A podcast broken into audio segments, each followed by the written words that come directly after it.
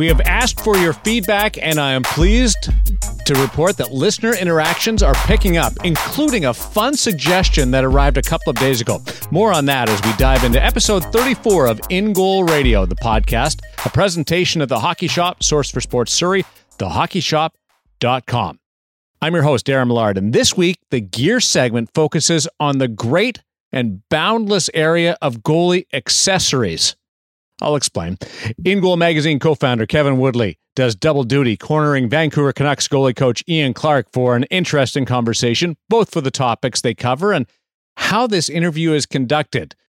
Woodley and his founding father, partner in crime, David Hutchison, join me now. And uh, Hutch, uh, go to you first. How would how would you describe Woody's ability to be creative in this area of locking down guests for in goal radio? You have to be impressed by the tenacity of Kevin Woodley, who will go to all lengths to get a guest, whether that means traveling all the way up to Kelowna at four o'clock in the morning so he can meet with somebody, or in this case, hanging around the rink uh, till the end of the workday for Canucks goaltending coach Ian Clark and uh, giving him a ride home so that he can put the mic up and uh, and have that conversation in the in goal mobile studio. I'm just feeling a little bit badly that you've had an interview in your mobile studio. Kevin's had several in his.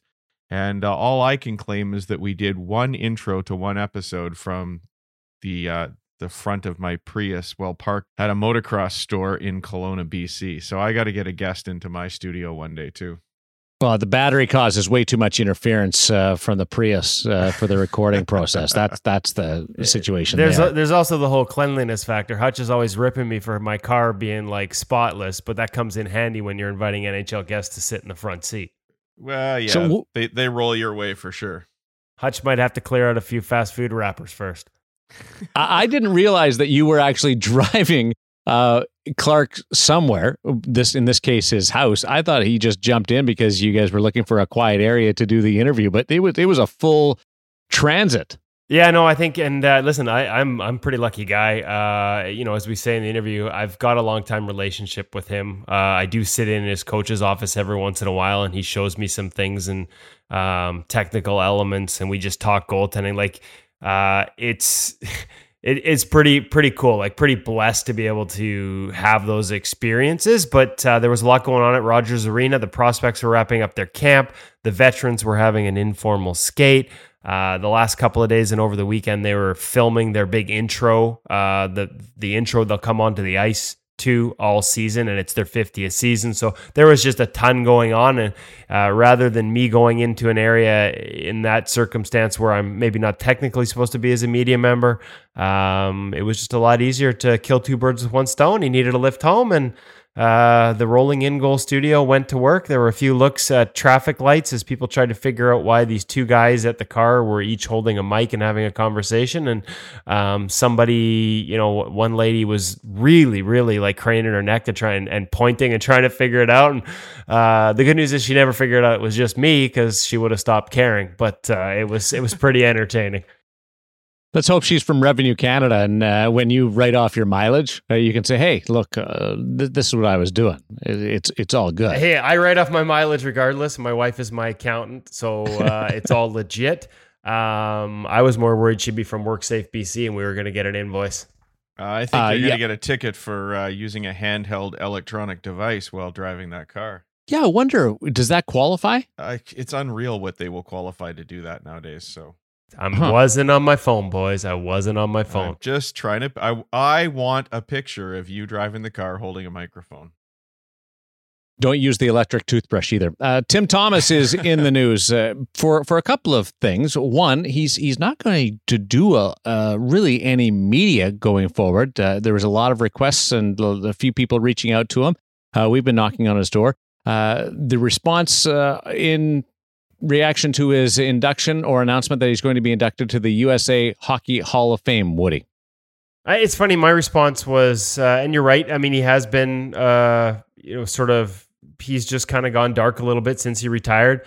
And I, I, was just happy for him to hear the news. I think it's well deserved. I think it brings up a bigger question given, uh, you know, his career started late and maybe didn't last as long as some others, but as good as as good as they come when he was at when he got an opportunity in the NHL. So there's another Hall of Fame I think we have to ask about.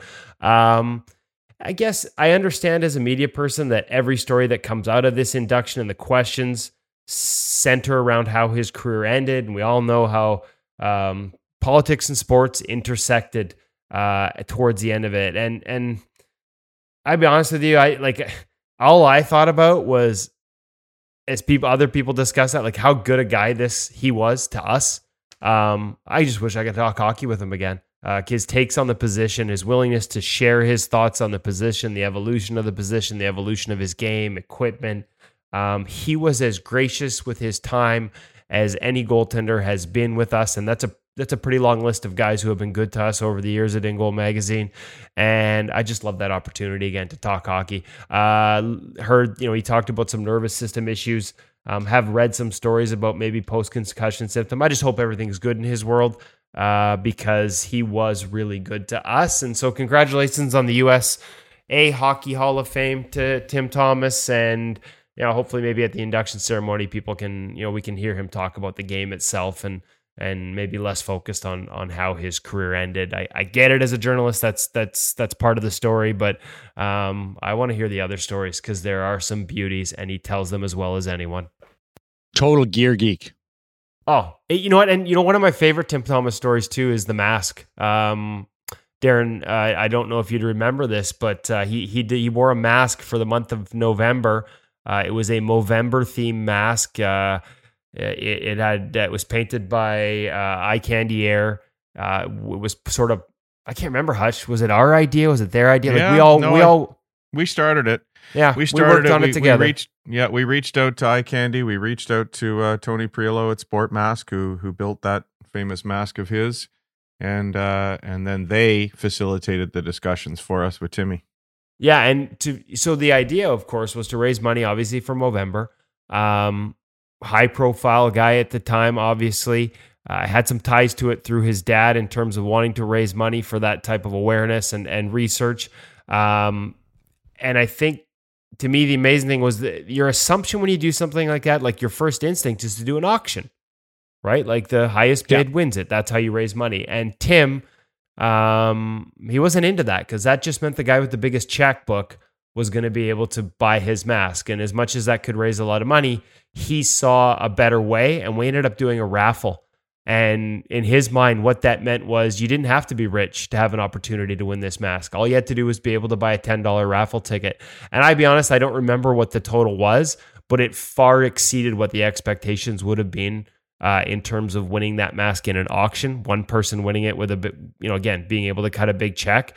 Uh, lots of entries everybody had a chance to win it. You know, kind of a man of, pe- of, the people kind of move on his part. And then, of course, being as gracious as he was, uh, I remember him, and we have photos of it somewhere, meeting with the winners after a game uh, in Boston and, and just taking photos with them. And just, you know, to me, that that's another example of a side that not a lot of people saw. Rather than just, hey, yeah, I'll raise money and the guy with the most money gets to win it, he really wanted to make sure fans you know, if you could afford a $10 raffle ticket, he wanted to give you that opportunity to win that game worn mask. He went 9 and 0 with a 941 save percentage during the month of November in that mask and then game worn handed it off to the winner of of, of that um, of that raffle.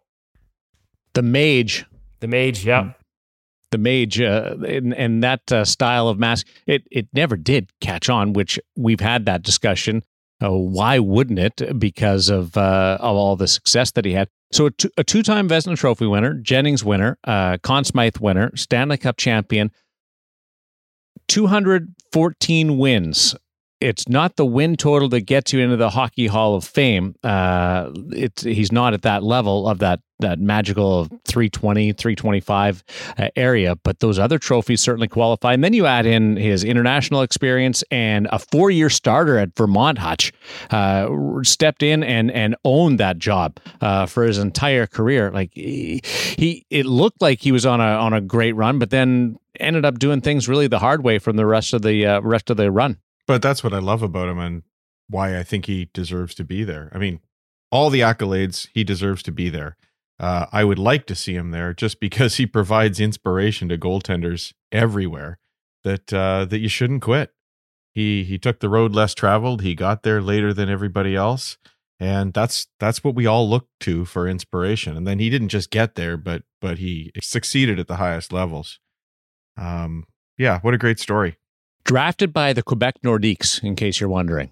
Did So he goes that. back far enough for Quebec, and he also goes far enough to have ties on his uh, on his hockey DB, which is uh, we're we're running out of out of those those guys. Uh, he he is personable, uh, and and I'm I'm one of those ones where you just he's as much as we'd love to share everything that that that happens with Tim Thomas, I would also just walk on hot coals to be in a room and just listen to the guy talk goaltending.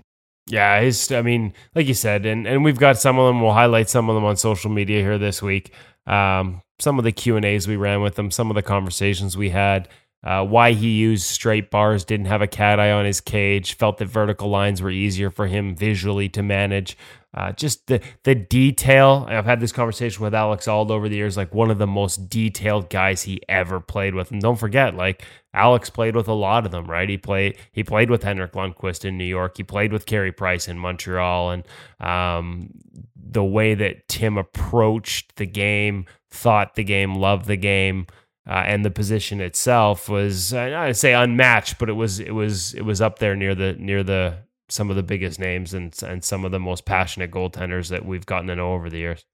So you're back at the hockey shop this week for the gear segment. Uh, I have a question for you. As, as somebody that, that's at the hockey shop, a source for sports uh, in Surrey, Woody, when you, so you're there so often. When you walk back in after a couple of weeks away, like it was uh, this week, are you looking around for anything that that's new or different or catches your eye, or is it just you're so used to just being there? It's it's business as usual. Well, first of all, it's like Norm walking into Cheers for those old enough to remember that one. Um, just kidding. Uh, it's more like, oh crap, this guy's here again. Here he is. Oh yeah. man, um, Hide. I do. And the funny thing is, is and we'll talk about this in the gear segment. There are some new items that have arrived.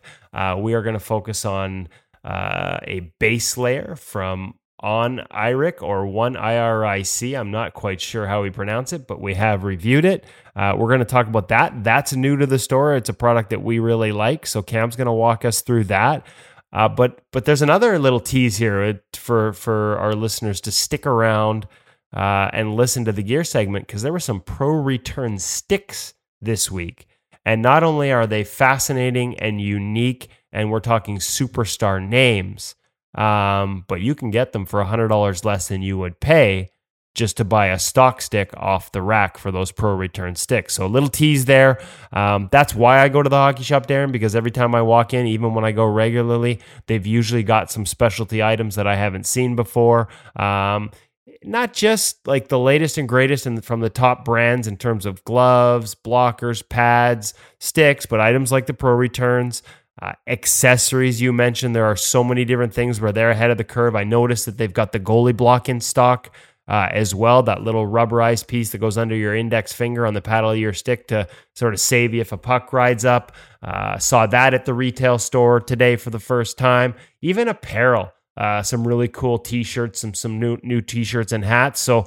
Uh, if you can get there in person, I highly recommend it. It really is like a slice of heaven, goaltending heaven, that is. An entire floor dedicated to the position uh, at the Source for Sports in Surrey, Vancouver suburbs. If you can't get there in person, make sure you check them out at thehockeyshop.com. Uh, it was a pleasure to be back and checking out some of the new things. So stay tuned for that gear segment uh, coming up a little later in the show. And if you have a chance, check it out in person. Like I said, online or in person at the Hockey Shop Source for Sports. Hutch, I want to bring you into something that Woody just brought up. What what was that? Uh, the the piece of rubber padding that Ah, fits the underneath on the on the Yeah, goalie block? been- yeah. What yeah, do you know what that is? And can you explain it to me? Yep, yep. We've got one here. Uh, Maddie's been using it since the summer when uh, Joel Hofer of the Portland Winterhawks was uh, in a training group with him this summer at one of Eli Wilson's camps. And Joel uh, does a skate, I believe, with the guy who invented the goalie block, and he he handed one over to Maddie to use. Um, great idea, uh, brilliant in its simplicity, and it's just a block of rubber that wraps around uh, the paddle of your stick, just below where you would hold it. And obviously, you can put it anywhere you want. The intent is just below where you hold it uh, for those shots that tend to ride up the paddle and into the finger. And despite all the advances in protection on blockers, uh, some guys are still getting hit on the the index finger, can have that finger broken fairly easily.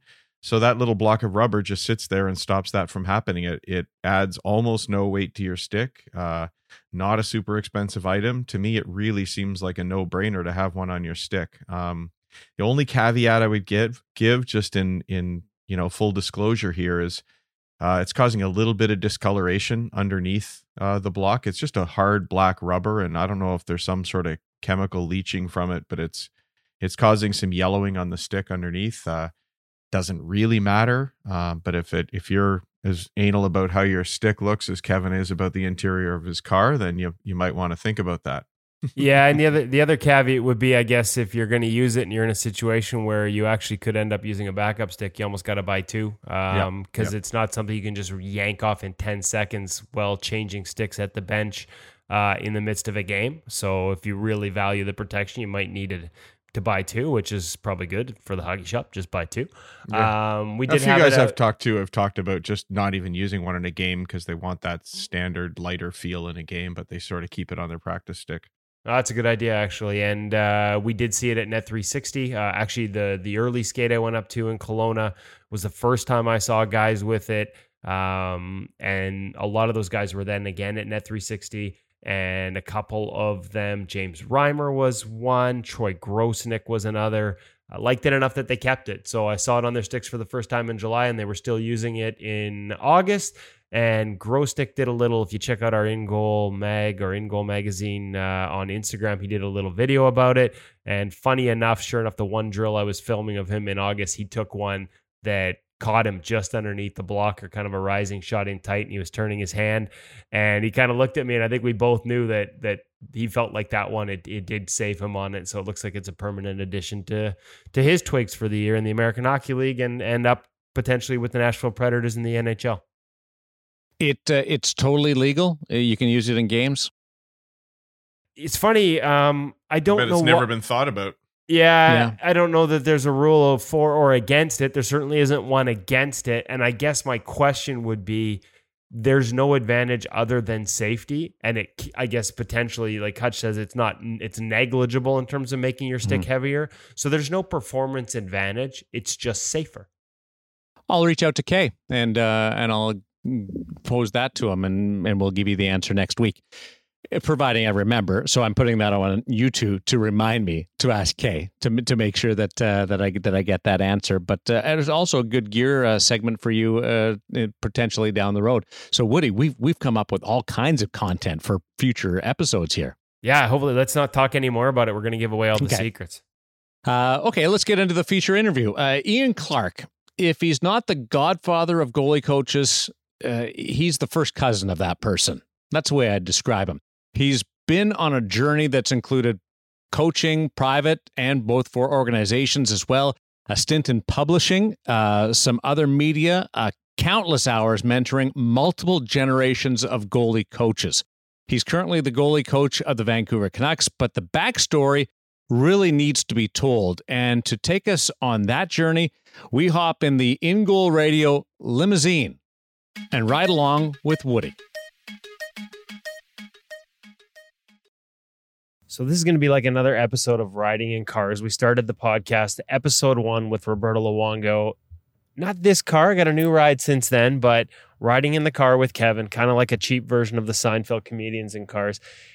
And this is the third time we've ended up in the car, fourth time, but there's some ties amongst all of them. Um, Alex Auld, I believe, was our second guest in the car. And now our third guest, that's right, is Ian Clark, who of course has worked a long time with Roberto Luongo, worked with Alex Auld with the Vancouver Canucks, Clarky.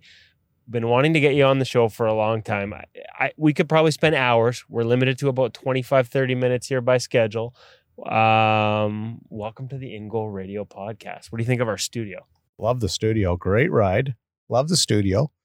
And also have worked in length with Kevin Woodley. So there's a even greater tie. I think we have to go full disclosure on this one. Um, to be honest, I wanted to have one of our other hosts on this interview, but I couldn't fit Millard in the trunk. Uh, and he's this whole Vegas thing has got him moving just because I feel like we've known each other so long, I'm not sure I have any questions that I don't think I know the answer to. And those can sometimes be the worst interviews. But what, 03, 04, we that I met you and you introduced me to the world of goaltending through the old goalie news magazine. I believe that is correct. And uh, you took it and ran with it. it's been a fun adventure ever since. So for for our guests that may not know the full story on Ian Clark, let's start with Ian Clark, the goaltender, before we get to Ian Clark, the goaltending coach for now, what, a couple decades in the NHL. Um, you played in a different era, in a different style. And I've seen you bust out the odd practice move, not quite the same way you teach. Well, walk us through what got you, the, the combined passion is what we talk about here. So, how'd you get into goaltending? What, what made you fall in love with the position? Well, let me start by saying very clearly I did play goal. I'm a much better goalie coach than I ever was a goalie. You, you know, you started in Vancouver though.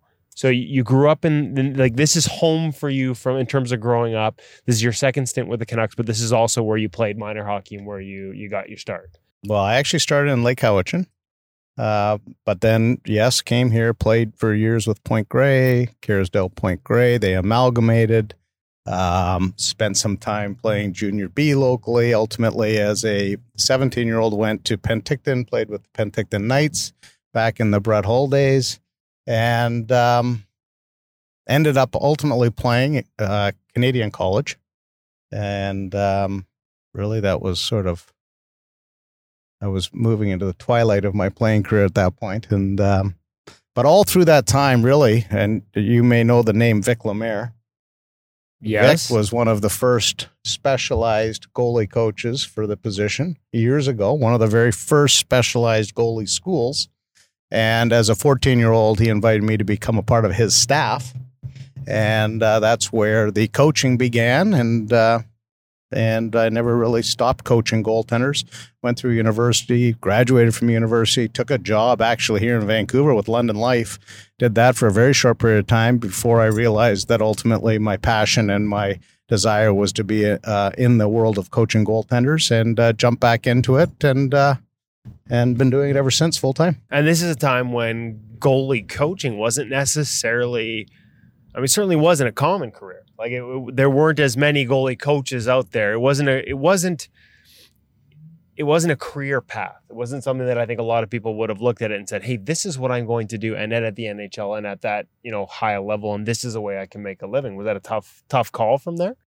Well, you know, at the at the beginning, as you know, I think a lot of people at the time that wanted to get into this business, it was really more of a, it was really more of a goalie school type uh, activity that I was, you know, for at least from a career slash business perspective, pursuing, and uh, and you know, really short, quite shortly after I started doing that, um, you know, you end up coaching goalies. And a lot of uh, coaches, goalie coaches, ask me, you know, how, you know, how, what do I, what should I do? What should I do?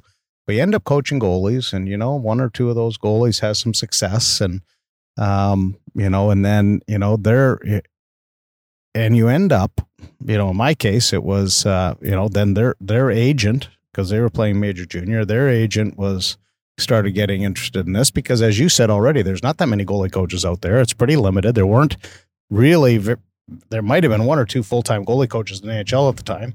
Most teams had consultants, if anything, and a lot didn't have anything. And so there wasn't a huge volume. So all of a sudden, the agents got intrigued by this. And the next thing you know, you're working with NHL goalies. And the next thing you know, you know, one thing leads to another, and everything just started snowballing. And and uh, here we are. And and the first the first sort of roll of that snowball down the hill was with the Florida Panthers. Well, actually, it was uh, Russ Farwell called me up. I was actually working with BC Amateur Hockey in the, I don't know if you've even heard of the Junior Olympic program. It was called back in the day. That's before my time. And it was, you know, much like you see Team Pacific and this kind of activity going on now. And I remember very clearly, clear as day, uh, working in a Soyuz at the Junior Olympic camp. Mike Babcock was the head coach. I was doing the goalie coaching. And you know, you start, you just start building relationships. You start building network, and and at, uh, to make a long story short, Russ Farwell called me, and uh, asked me if I'd be interested in coming down for an interview. And I started with the Seattle Thunderbirds, and that was sort of the first sort of break into the higher levels of hockey. And uh, How many years with the Thunderbirds before we we walk into or before we get to that first NHL gig? I'm going to say I was probably three or four years. I think three really, I think the fourth year I was kind of limited because at that point I had probably joined the Panthers. So it would have been, I think, about 1997. And uh, had a lot of fun down there. Great city. It's a great hockey community. Um, they're going to do wonderful, I think, as an NHL franchise. Okay. And so that's where the relationship with Roberto starts. So actually, the way it actually the way it worked out was I was coaching a goaltender, a young goaltender, uh, whose name is Cam Ward. I remember this Cam Ward, and um, so it tells you how long ago that was, because of course Cam just retired from a long, very successful NHL career. And I was working with this this goaltender named Cam Ward, who happened to be playing for the Red Deer Rebels at the time. His agent was a fellow by the name of Herb Pinder, who was also Trevor Kidd's agent. And so again, for goalie coaches, and they often ask me, you know, you know, what should I do? What should I do? How can I, you know, get this moved off center as far as my career goes? And it, it you know, it was a, that was a situation where you know one relationship led to another relationship. At the time, Billy Smith was the goalie coach in Florida, and at the time, you know, they had made the move for Roberto. And, you know, I, I don't even remember why Billy ended up moving on. But regardless, it was a situation where Trevor Kidd's agent knew there was a spot. He presented my name at the time to Bill Torrey, Chuck Fletcher, Duane Sutter, and uh, got an interview. And, uh, and that was that. And that's where that, as you say, the relationship with Roberto began. And it's funny because around that time, like really, a lot of the goalie coaches up until sort of uh, even even into the late '90s um, were been there, done that. Guys, guys who played in the league, and so guys that hadn't played in the league, what was that like, especially early on, to be a guy who came from a different side of things, uh, who didn't wasn't able to sort of say, been there, done that, played in the NHL. Here's my experience. Not so much even just with the goaltenders, but I would imagine within a coaching staff where a lot of them, again, same circles. They played in the league and then they move on to coaching. Was that a was that tough at any point? How has that evolved over the years? Yeah, and and you know even the locker room, you know, and players, you know, it was a. And I will make a correction there. I made a comment about I, I mentioned Billy Smith. He was prior to that. It was actually Phil Myre at the time that was uh, in there. Uh, but anyways, coming back to your question, you know, it is there. There, you know, that was a um, and a um, you know, call it a hurdle, whatever. Your job as a goalie coach, the first thing you're going to do with goalies, whether it's with your head coach, uh, with your general manager, whoever, you know, at the end of the day, a really good goalie coach is a hell of a salesman. And at the end of the day, you've got to gain their conviction in the path you want to take, um, whether it be the one on one with a goalie, and I'm sitting there with Roberto Luongo in my very first meeting, and I need to be able to articulate to him, what, you know, what it's like to work with Ian Clark, and and what direction are we going to go, and what's important to me philosophically, et cetera, et cetera. And you need to garner their buy-in for that, and uh, you know, same thing, no different than an interview when you go in and meet with Duane Sutter and and Chuck Fletcher and Bill Torrey. You're sitting there in front of these guys, and you got to convince them on philosophically the direction that uh, you want to take the goaltending group and and so yeah i mean you're it, is a it is a bit of a hurdle maybe a bigger hurdle than you know as you say a guy that's played in the game and has just sort of evolved into to that as the next step in his career so um, i think you definitely have to cross that and then of course as time goes on you know you're you build your own resume in that regard and and people can very clearly see the goaltenders you've worked with and the impacts you've had as you as you move along. It easier to get by like has that process of buy-in changed over the years with that experience with the expertise with the reputation um, you've got a young goaltender you know i mean I, I, for example when when you were hired here michael dipietro had already been drafted and and talking to him for the first time like he knew you versus you having to sell him like he was eager to sort of get to see what Ian Clark was all about because he knew very much who you were and what you'd done and who you'd worked with from Roberto to Bobrovsky and Columbus. Has that have you had to evolve or is it still at some level all about building that relationship with a guy? Maybe it's just a little different when you don't have to sell them on anything. Yeah, a couple things there. Number one is yes, it uh, you know each relationship is a unique relationship, and at the end of the day, you and your goaltender have to get to a comfort level with that relationship and get to a point of trust, place of trust, and and there's a level of loyalty and a level of all those things that that come into play um, in the development of that relationship, just like any other life relationship um, and strong functioning relationship. So so there's no doubt there's that.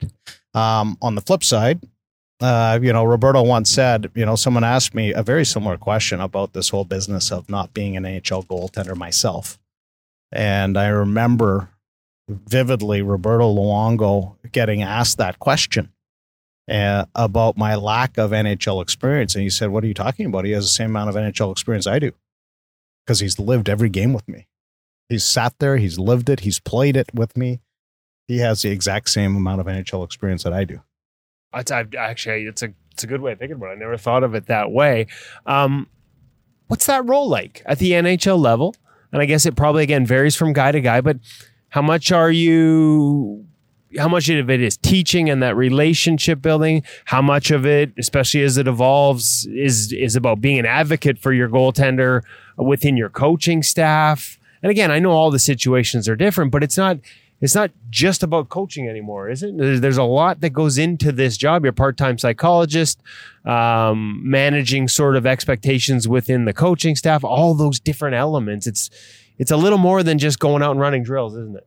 Yeah, and it's a you know it, there is of course the technical slash structural, mechanical, positional side of the position that you have to be impactful in, um, because of course you know those are things that help streamline your goaltender's performance provide consistency etc you know at the same time i often you know and i'll use uh, an example with sergey. You know sergey was a goaltender that i coached for going, all, going seven years. And you know from a goaltender that was pretty raw when we got him to a goaltender that is obviously highly evolved now.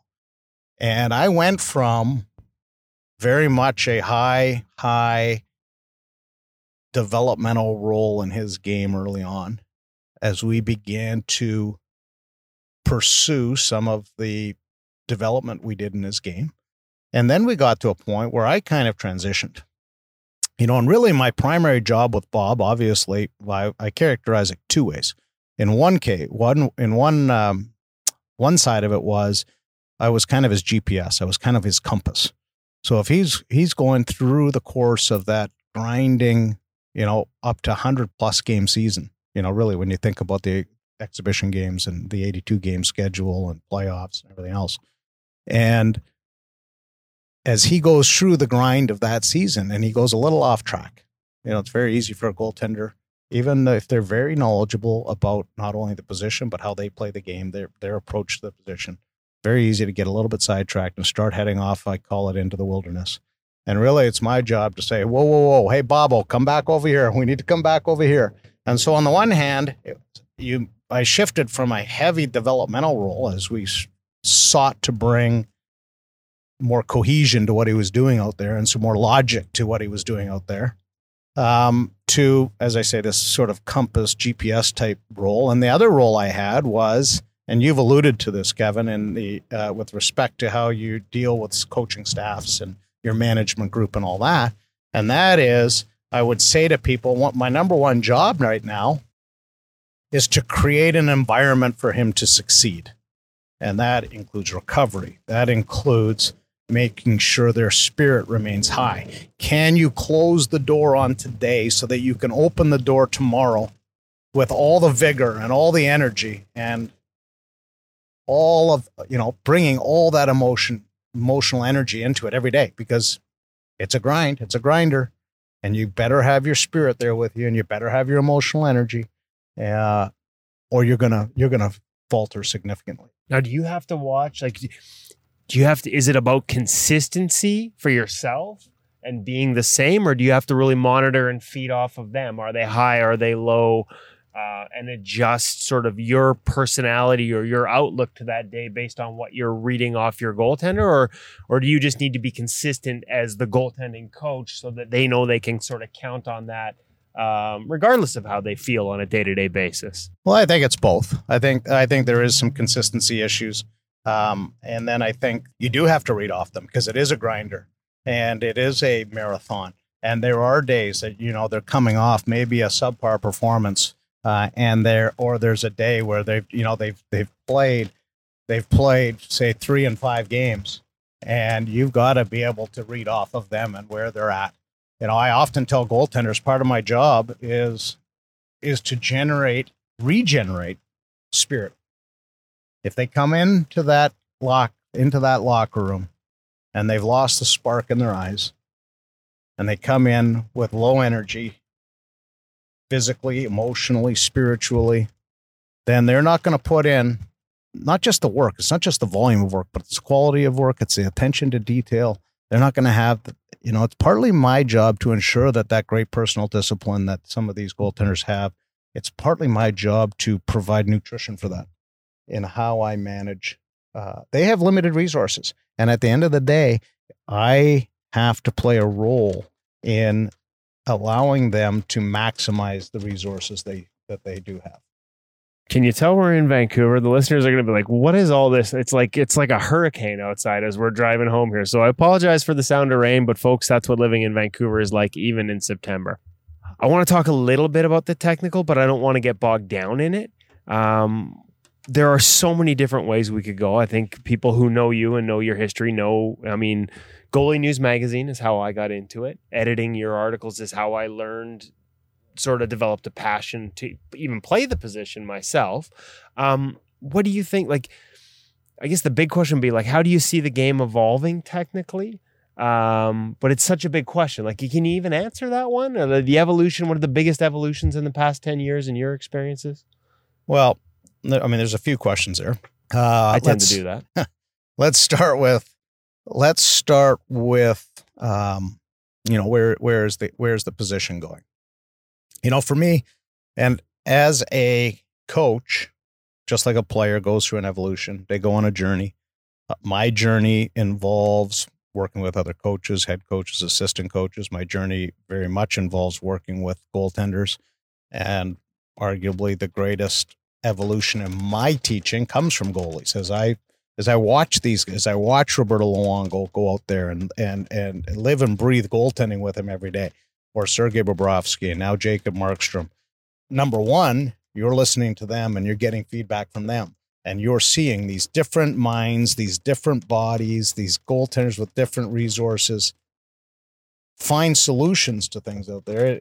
And that sparks ideas in your in your mind. So that's sort of you know that's part of my journey. But i can tell you that as i've gone through this you know, as you alluded to, 20 years, almost two decades in the NHL. I look at the position very differently now. I was very much a goaltender, coach that was focused on the technical, mechanical aspect of the position.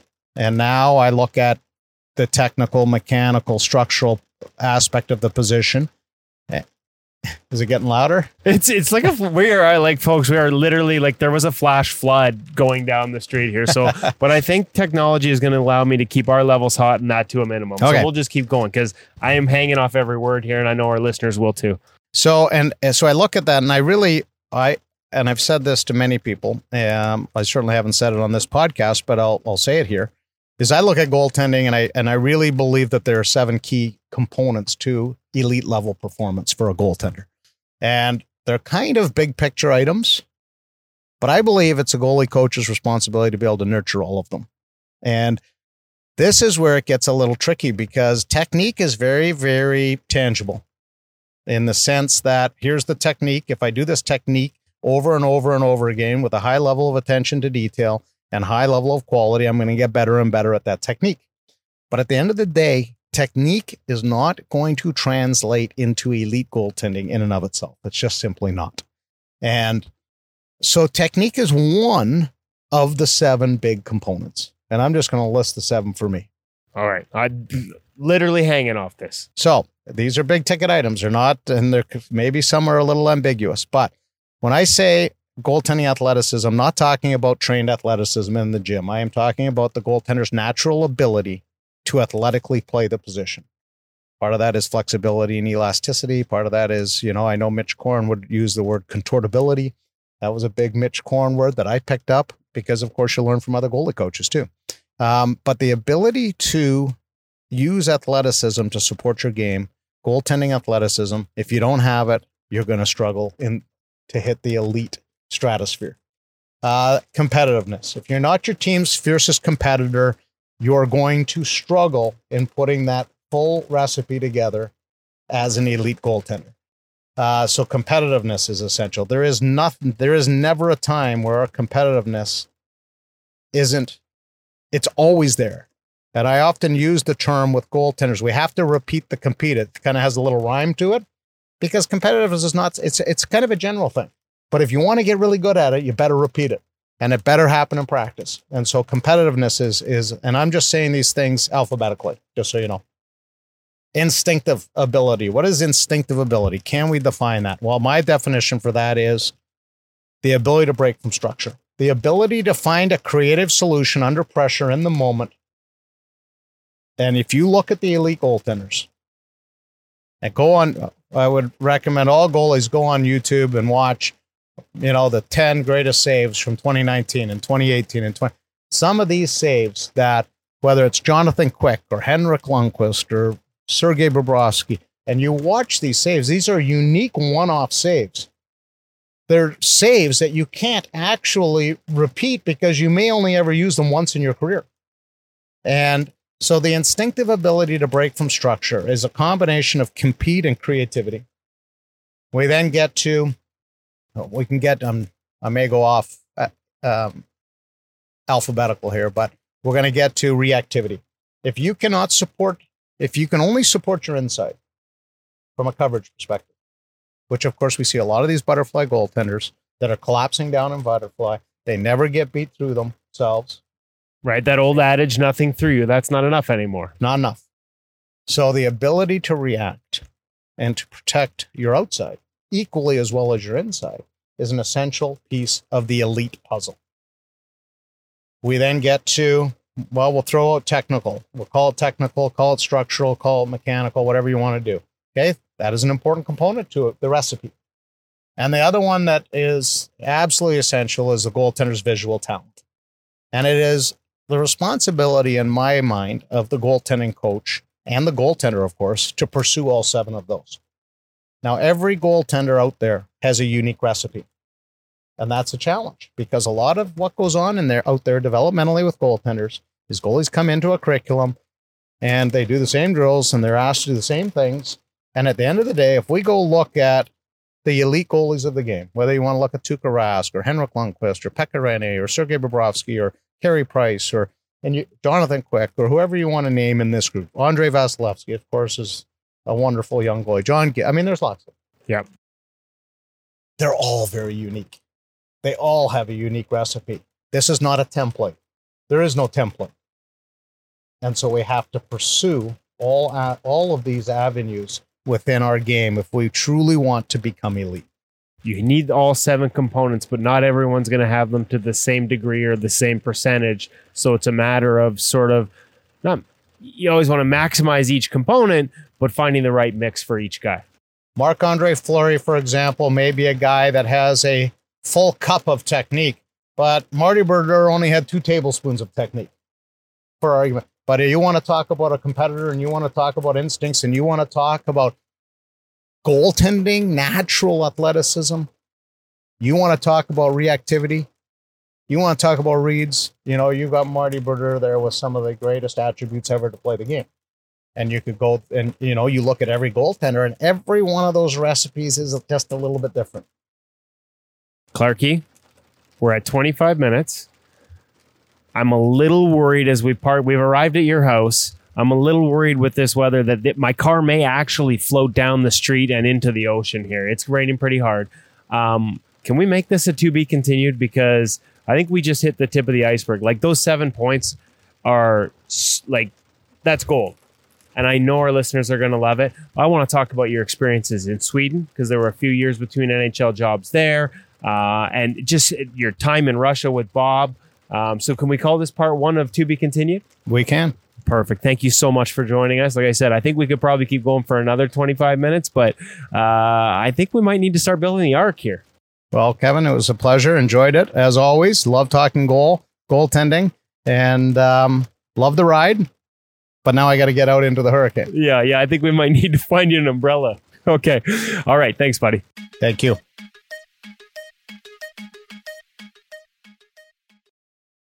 So this is this is better and and, great conversation. I just love that you guys were giving us the weather updates uh, oh, throughout, and and we just went through Dorian uh, on the east coast uh, of uh, the United States and up into Canada and the Maritimes, and I've got trees all over the uh, the InGoal Radio uh, Easter East Coast Bureau.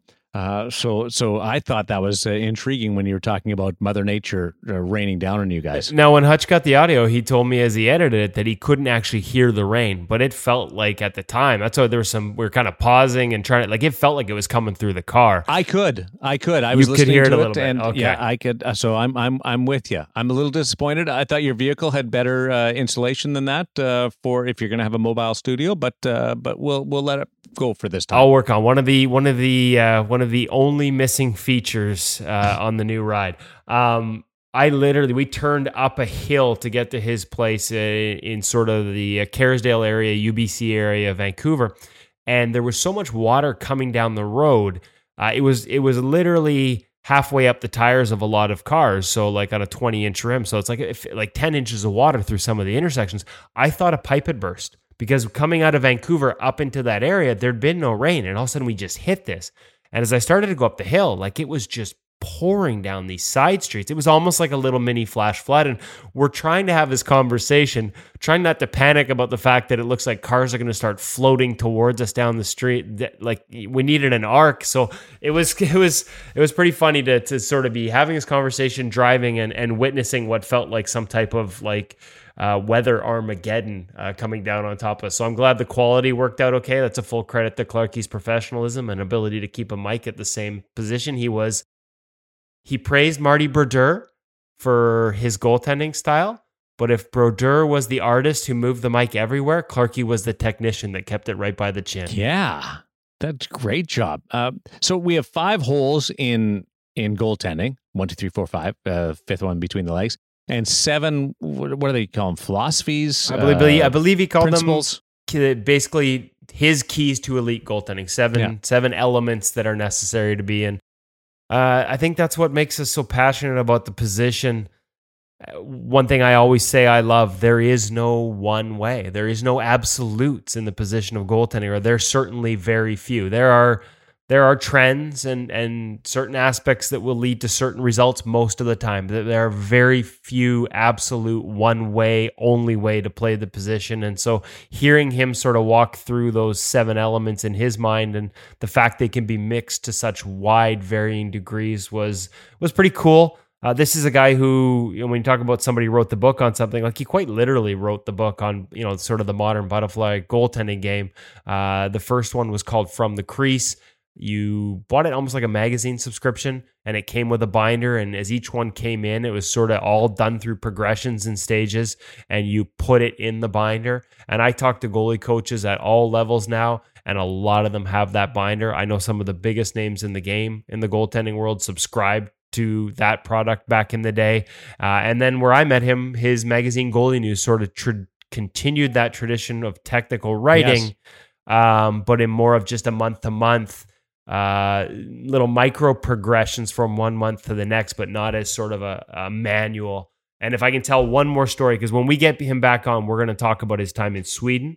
We're going to talk about his ties to Russia, why he thinks Russian goaltending right now, um, you know, is a place where a lot of NHL teams are looking for the next talent. That blend between maybe too much technique at a young age, all those elements, he's got amazing thoughts on. But the story I wanted to share is one that Fred Brathwaite shared with me, when we talk about writing the book in a manual, um, Hockey Canada sent a group of goalie coaches to Sweden a number of years back. I think Rick Wamsley was one of them, Fred Brathwaite was one of them. And according to Fred, and I believe I've actually had this told from by Thomas Magnuson as well. Um, when the Hockey Canada group said we we, we kind of you know they've got a manual uh, in Sweden, a, a, goaltending manual, and Swedish goaltending was very popular at the time in the NHL. A lot of guys getting drafted, um, and so people wanted to know about this manual. We've, we've sort of published images from it uh, at ingoalmag.com. And the response, I believe it was from Magnus, and I shouldn't put words in his mouth, but certainly someone at the Swedish on the Swedish side of things said, like, why don't you just ask Ian Clark? Because we based this manual off of his writing. So Um, and of course, Ian had worked for Hockey Canada for all those years. So when I say he wrote the book, I don't, I, I mean it quite literally. I, I'm not saying that lightly in any way, shape, or form. He really is one of the godfathers of sort of modern technical goaltending. What a compliment to him. Yeah, and I, I don't know if we should share that with him. We don't want to we don't want to pump the tires too much. I and, and the fact that you you drove him home. Okay, all right, see you. Thanks for the ride. All right, bye. Uh, goalie coach, which which is a, is a, is a great tribute to you too, and in, in having that kind of access. And you're right. We've been we've been talking about getting Ian on here from the very start, and he's one of those guys where you're talking to him every day, so you're you're flipping around, and some, sometimes it works, sometimes it doesn't. But he's also very busy. Hey, uh, just one quick uh, story before we get to the gear segment. Uh, you helped out a, a, goaltender at the Canucks Prospects with uh, some of the in-goal demo gear. Yeah, we like to we we parade the fact. Um, we're kind of proud of the fact that we've developed a pretty uh, deep list of equipment testers uh, from a wide variety of backgrounds, everything from beer league to guys who are playing pro overseas and in the summers they want to try gear. Like we make sure when we do a review we've gotten that feedback feedback sorry a lot of junior a goalies some major junior goalies. But i gotta say this was a first. Arturs silovs who the canucks drafted this year signed already as a late round pick. Like they are big on this kid out of latvia. He arrived after making the decision not until late august to go play in barrie in the ontario hockey league this year and signing with the canucks he arrived to training camp with a set of pads that looked like they went through his entire season last year, CCM Flex pads, and they were pretty worn out. And he's facing some elite shooters. He'll be at training camp with the Canucks when it opens on Friday. He was at their prospects camp this week. And so I noticed on the second day of camp, he all of a sudden he wasn't wearing E-Flex. He was wearing a set of Premier 2s, which you know, that's one thing I like about CCM. Two very distinct lines. Uh, very distinct properties between the pads. One all about sort of soft flex and feel, and the other a lot stiffer, at least maybe not in the boot anymore, but you know from sort of the from the boot break up a lot stiffer. And he was wearing G- Jake Kielly's pads, and he he didn't look real comfortable in them. So I just I happen to mention like uh, we have an eFlex four set that's still in really good shape. Um, just happened to be in Canucks colors. And sure enough, they took me up on it. And he was out there on the, the third day of Canucks Prospects Camp in an in goal magazine branded set of CCM eFlex 4 pads. And it looks like he liked them enough that he's going to continue them while he waits for his set uh, to arrive for his season with, with Barrie in the Ontario Hockey League. And I'm not sure if he's scheduled to get into a game. Their preseason opens against Calgary and Victoria on Monday. They are pretty deep in goal this year. You think of Markstrom, Demko, Bachman, DiPietro, um, Kielly. Like there's, you know, there's there's not and, and Zane McIntyre who signed as a free agent in the summer. Right. There's not a lot of room at the inn. Um, so I'm not sure he gets an appearance in the preseason, but if he does, it will be an in-goal magazine test pad. So I got to say that's a first, and that's pretty cool. Uh, that's awesome. Saw the pictures on on the uh, Instagram account and did a double take. What what's going on here? Uh, so you uh, you headed out to uh, visit your buddy Cam uh, again, and uh, and part of that experience coming off that was obviously the Henrik Lundqvist I don't know product that caught your eye. Yeah, no, and so there's the tease we told listeners to be waiting for a pro return Henrik Lundqvist, and I shouldn't say a. They have uh, it looked like at least half a dozen, maybe some more in the back. 2X Pro stick, and what makes this unique is is as we said in our review of the 2X Pro stick by Bauer, first composite stick that Henrik Lundqvist has used in the NHL. He switched over last season after being a longtime foam core guy. And of course, Bauer has made it with that squared off paddle that Henrik prefers. And I've had that conversation with him over the years or in, in years past about why he has that very unique paddle. He feels like it allows him to present the blocker more square and sort of be more active with the blocker. And so it pretty much anyone can now go and buy it from thehockeyshop.com, your very own Henrik Lundqvist, like legit pro stock 2X Pro stick with his unique paddle. And because it's pro stock, Cam will explain it's actually $100 less than you would pay to just buy a regular Bauer 2X Pro off the rack. So those will be up at thehockeyshop.com. They're in store right now, and Cam's going to walk us through sort of the ins and outs of what you get when you buy that in the gear segment, along, of course, with the undergarments.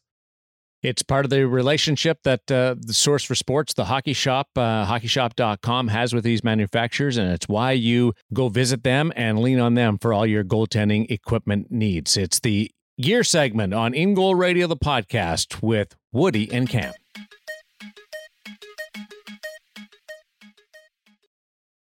Welcome back to the Hockey Shop, source for sports out here in Surrey, British Columbia, the suburbs of Vancouver. Uh, you can also check them out at thehockeyshop.com. We're back in the basement this week. We've gone, a, we've we've kind of jumped around a little bit. Cam brought in some outside voices, but now we're back to the master. Cam Matt Wiv joins us here in what I call little slice of goalie heaven. We're in the back room today, which means I'm surrounded by all their inventory. Uh, I literally look down a hallway and it's boxes like to the roof, all goalie equipment. This is why you come here because if you need it, they got it, and they got guys like Cam that can tell you what you need to make you a better goaltender. And speaking of that, you've got a new product to share with us today. You guys are now stocking a product that we've reviewed in the past, but now you're going to sell. So, nice little synergy there. Uh, a new base layer option. Walk us through it. Yeah, we just uh, picked up uh, the Onric base layer uh, pant here for uh, goalie specifically in particular. Um, and this is one where I'll actually have to probably default back to you to be the nerd on gear here a little bit because, to be honest, I don't know too much about it. I just got back in from uh, a week of uh, meetings here, so uh, top fa- secret meetings. Top secret meetings. Uh, found it on the wall here, and uh, I believe uh, might look to you to tell me about it a little bit here. Yeah, I've had some experience in it, and I brought a sample that we've been using for our testers, and the feedback's been really positive. So now you can actually take that sample and get it on the ice.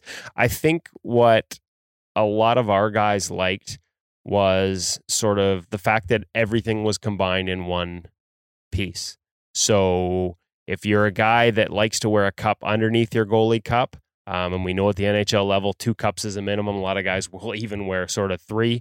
Um, it has that built in. You don't have to throw on your base layer and throw on a can and then throw on a goalie cup. Um, it's got Velcro straps. If you like to wear, you know, if your team has team socks that you need to wear under, you're not just a random beer league hack like myself. Um, it's got the Velcro built in.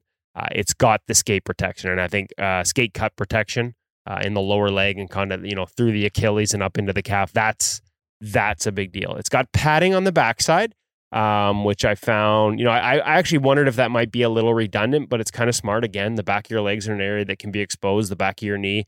Um, not you're going to take a ton of pucks off there, but whacks uh, guys digging around for loose pucks and even the potential of, of somebody skating over top there, just a little extra protection. And then the other big one that I think guys liked a lot was the knee grip. Um, there's a grip material that's kind of on the outside of the knee. And the idea here is it just, you know, it's there to sort of help prevent your knee pads from slipping down. And what I like, like if I was to build a perfect pant, it would probably be this. And actually, I should also say the other thing guys like was there's a bit of that non slip grip material in the waistband as well. So in terms of how a pant fits and, and staying secure and not slipping, just having that little that little layer, um, that was something that guys noted as well. Um, if I was building a perfect pant, it would be something along these lines, um, with extra knee padding protection. I was spoiled by the Bauer one, um, which has obviously been discontinued, but that was one of my favorite pair of pants. Uh, just that extra layer of padding.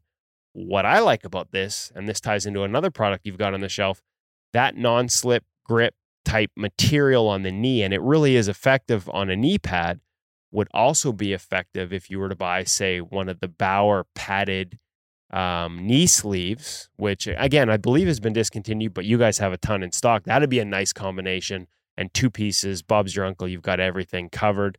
Um, you know, as opposed to putting on a base layer, then adding, you know, a, a can um, then adding knee protection, then adding a cut proof sock. Like it really does bring everything into one. And, you know, we've heard a lot of positivity about the breathability of it. Um, it is a heavier undergarment. So you, as you kind of look at it, you're like, hey, is this going to be hot? But that wasn't the experience we had. Yeah, it's funny. There's a couple things I keep going back to that uh, that uh, grip on the knee there. Definitely a nice addition and feature. I don't think yeah, anybody yeah. else that's basically unique to this undergarment. I'm not. I don't believe there's anybody else with that feature on on an undergarment for goaltenders. I think another one for the for the padding on the back leg too. If you get uh, bugged by Velcro at all on your current base layer or anything about your straps just kind of wedging into you, this will just give you that little bit of an extra layer in between well, Like a like a yeah. Velcro knee strap around that's that's kind of digging in. Yeah, yeah, just to give you a little bit of extra there. So I think that's uh, I might apply to a few uh, folks that come through the door for sure. Yeah, and I think the one of the you know I think one of the biggest thing um, one of our testers wrote in some of the feedback. I think it ties it up quite nicely. Is is the uh, the base, the goalie base allowed me to replace both my Kevlar socks as well as my compression jock shorts, which of course you, a lot of people wear for the Velcro to, to pull up, plus the compression um, to pull up socks. Um, decreasing the amount of time to get dressed and onto the ice, as well as providing an ease of mind knowing I've simplified my gear, to, re- less to remember. The added protection in these exposed areas provides additional comfort and ease of mind knowing you're protected no matter what position you find yourself in and that may sound like an advertorial, but that's actually one of the feedbacks of one of our testers who plays at a pretty high level. Uh, actually, back in Ontario, guy's done some writing for us, and so that's kind of you know that's what we like to do with our tests is get it out into as many hands and not just echo what the company says. But in this case, I think a lot of their claims hold up. So congratulations to the Hockey Shop and the Hockey Shop Source for Sports for adding yet another good item to the inventory list, and make sure all the goalies can check it out online at hockeyshop.com. And if they got any questions about sizing or anything like that, Cam, where can they get you? At 604 589 8299. Okay, now we talked about this. We talked about the knee sleeves. I happen to know a couple NHL goalies that might be interested. I already said a text to one might be interested in the picking up some of your excess stock of knee sleeves. This, again, this is what I tell you, folks. These people understand goaltending. So they stock up on items that get discontinued and now you can get them at the hockey shop. But speaking of unique items, I walked in and I'm like, oh, hold on, hold on, hold on. We're going to go away from the base layer right now. I'm like, is that a Lundqvist and a Dubnyk 2X Pro? Is that like Lundqvist with the actual cutout of Lundqvist? And in a composite stick. In a composite stick. And of course, if you read our 2X Pro review at ingoalmag.com, you know that Lundqvist switched to a composite stick last season after years and years of using a foam core. Um, the 2X Pro was the one that finally got him to switch. Cam, you've got Pro Return here, and anybody who knows the the sort of famous square top um, on the handle that Lundqvist uses, they've actually got that exact model. It's an actual Lundqvist stick available at the hockey shop and on sale. How come a Lundqvist model stick is $100 less at 199 compared to, to 299 than an off the rack 2X Pro stick? Pro return. Okay, so pro return. I think we need to let our listeners know what pro return means. The difference here is it's not warranty, right? That's correct. So, so no warranty on it, but you can actually get a Henrik Lundqvist like built for him stock stick um, with that unique uh, grip at the handle, um, 2X Pro from thehockeyshop.com at 200 bucks right now, Canadian. You've also got a Dubnyk model, but this one, in addition to sort of being the tan to match his tan pads uh, for special games, uh, so a, a unique color, there is it's skin 2X Pro, but you got to know in this case, same price point, 200 instead of 300, but it's not an actual 2X Pro. That's a skinned NXG. That's correct. Yeah. So a little bit of a different stick. I mean, if, if green's your thing, like, yeah, but it's a little bold. It's a hey, listen, hey, some goalies want to be bold. If you've got actually, if you've got any green, if you've got a if you've got any green in your team, and you have a if you're a goalie that wears a retro gear like a tan, that's that's hot. I'd be stocking up on that one. And the Dubnyk, because again, like they don't just these are not um these are not sort of hey, we're going to bring it in in every size because they don't make it in every size. These are literal pro returns, which means they are the actual sticks. So in Dubnyk's case, it's a 25 and a half inch paddle, as I said, an NXG skinned as a 2X Pro. Uh, and in Lundqvist's case, I believe uh, Henrik is a 25 inch paddle, again, with that, you, you, know, very unique sort of grip at the top, um, at the shoulder. Uh, we'll, we'll have some pictures uh, on our social media later today. I've talked to Henrik about what he likes about the way uh, his hand fits on that grip and why he goes that way. So we'll roll that out at ingoalmag.com and Ingoal Social. and you can check it out at thehockeyshop.com. Like I said, on sale. It looks like they've got maybe half a dozen, maybe a few more in the back of each model. So your chance to basically get Henrik Lundqvist stick uh, and at a discount. Just the caveat: it's a pro return. It's a pro return twig, so there is no warranty. Cam, what the hell, man? Couple weeks off, and I did all the talking. It was all you. I mean, I'm getting replaced here slowly, eh? I, I, I mean, yeah, I guess maybe. I don't know. You're in trouble. You're in trouble.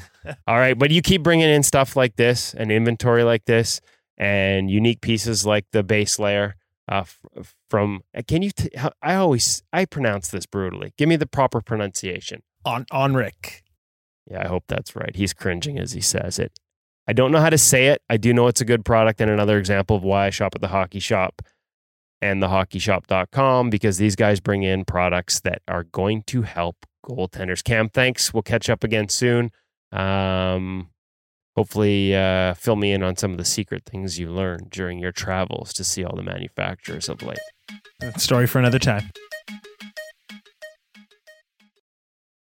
Fascinating idea because one, it, it gets away from from the socks. I, I, you should still wear socks, uh, protective socks, uh, guys and and girls listening.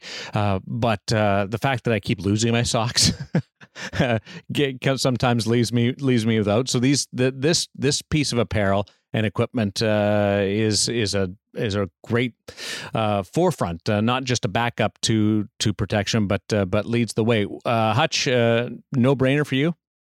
Uh, no brainer because I don't wear socks. Even really, you, yeah, I know I could never get used to them. So this is really a nice way to to compromise. I I I, I believe in them. I can see there's a huge advantage, but uh, yeah, just never got used to it. Wow, you are our dad and just throwing caution to the wind and living so carelessly. Well, somebody's got to be That- old school and not care about safety, right? I'm very disappointed, uh, Woody. I mean, this is this is a shock to my system right now, knowing that Dad is uh, is irresponsible. Yeah, I'm kind of like, I'm pretty close to speechless. And I think we're, what, 34 episodes in. We know that doesn't happen very often. Yeah. No, it doesn't. Uh, speaking of uh, episode 34, uh, Hutch, we got a great uh, little uh, email just from somebody saying, why don't we do uh, little tie-ins to each episode number relating to goaltenders and, and who wore that particular number. This is episode 34. He mentioned John Vanbiesbrouck and was one of the first people to use just a, a piece of equipment that's that's on a comeback and the the glove underneath the glove. Well, gosh, yeah. Now you got me speechless because I don't have the email in front of me, and I feel really That's bad okay. because it's nice of it's nice of a reader to to send in a good idea, and it was a great idea. Uh, the suggestion being, uh, whatever episode number we're on, we should use that as a jersey number and come up with uh, a fact about a goaltender who wore that number, and and he wanted it to be something uh, maybe just a little bit less known, a little bit more obscure. And uh, and I believe the suggestion was that John Vanbiesbrouck wore number 34, today's episode number, and that he uh, was the first to wear uh, an extra glove under his under his trapper. I, I don't know if that's true or not, but uh, I'll take take him for his word. And uh, what interesting attribution.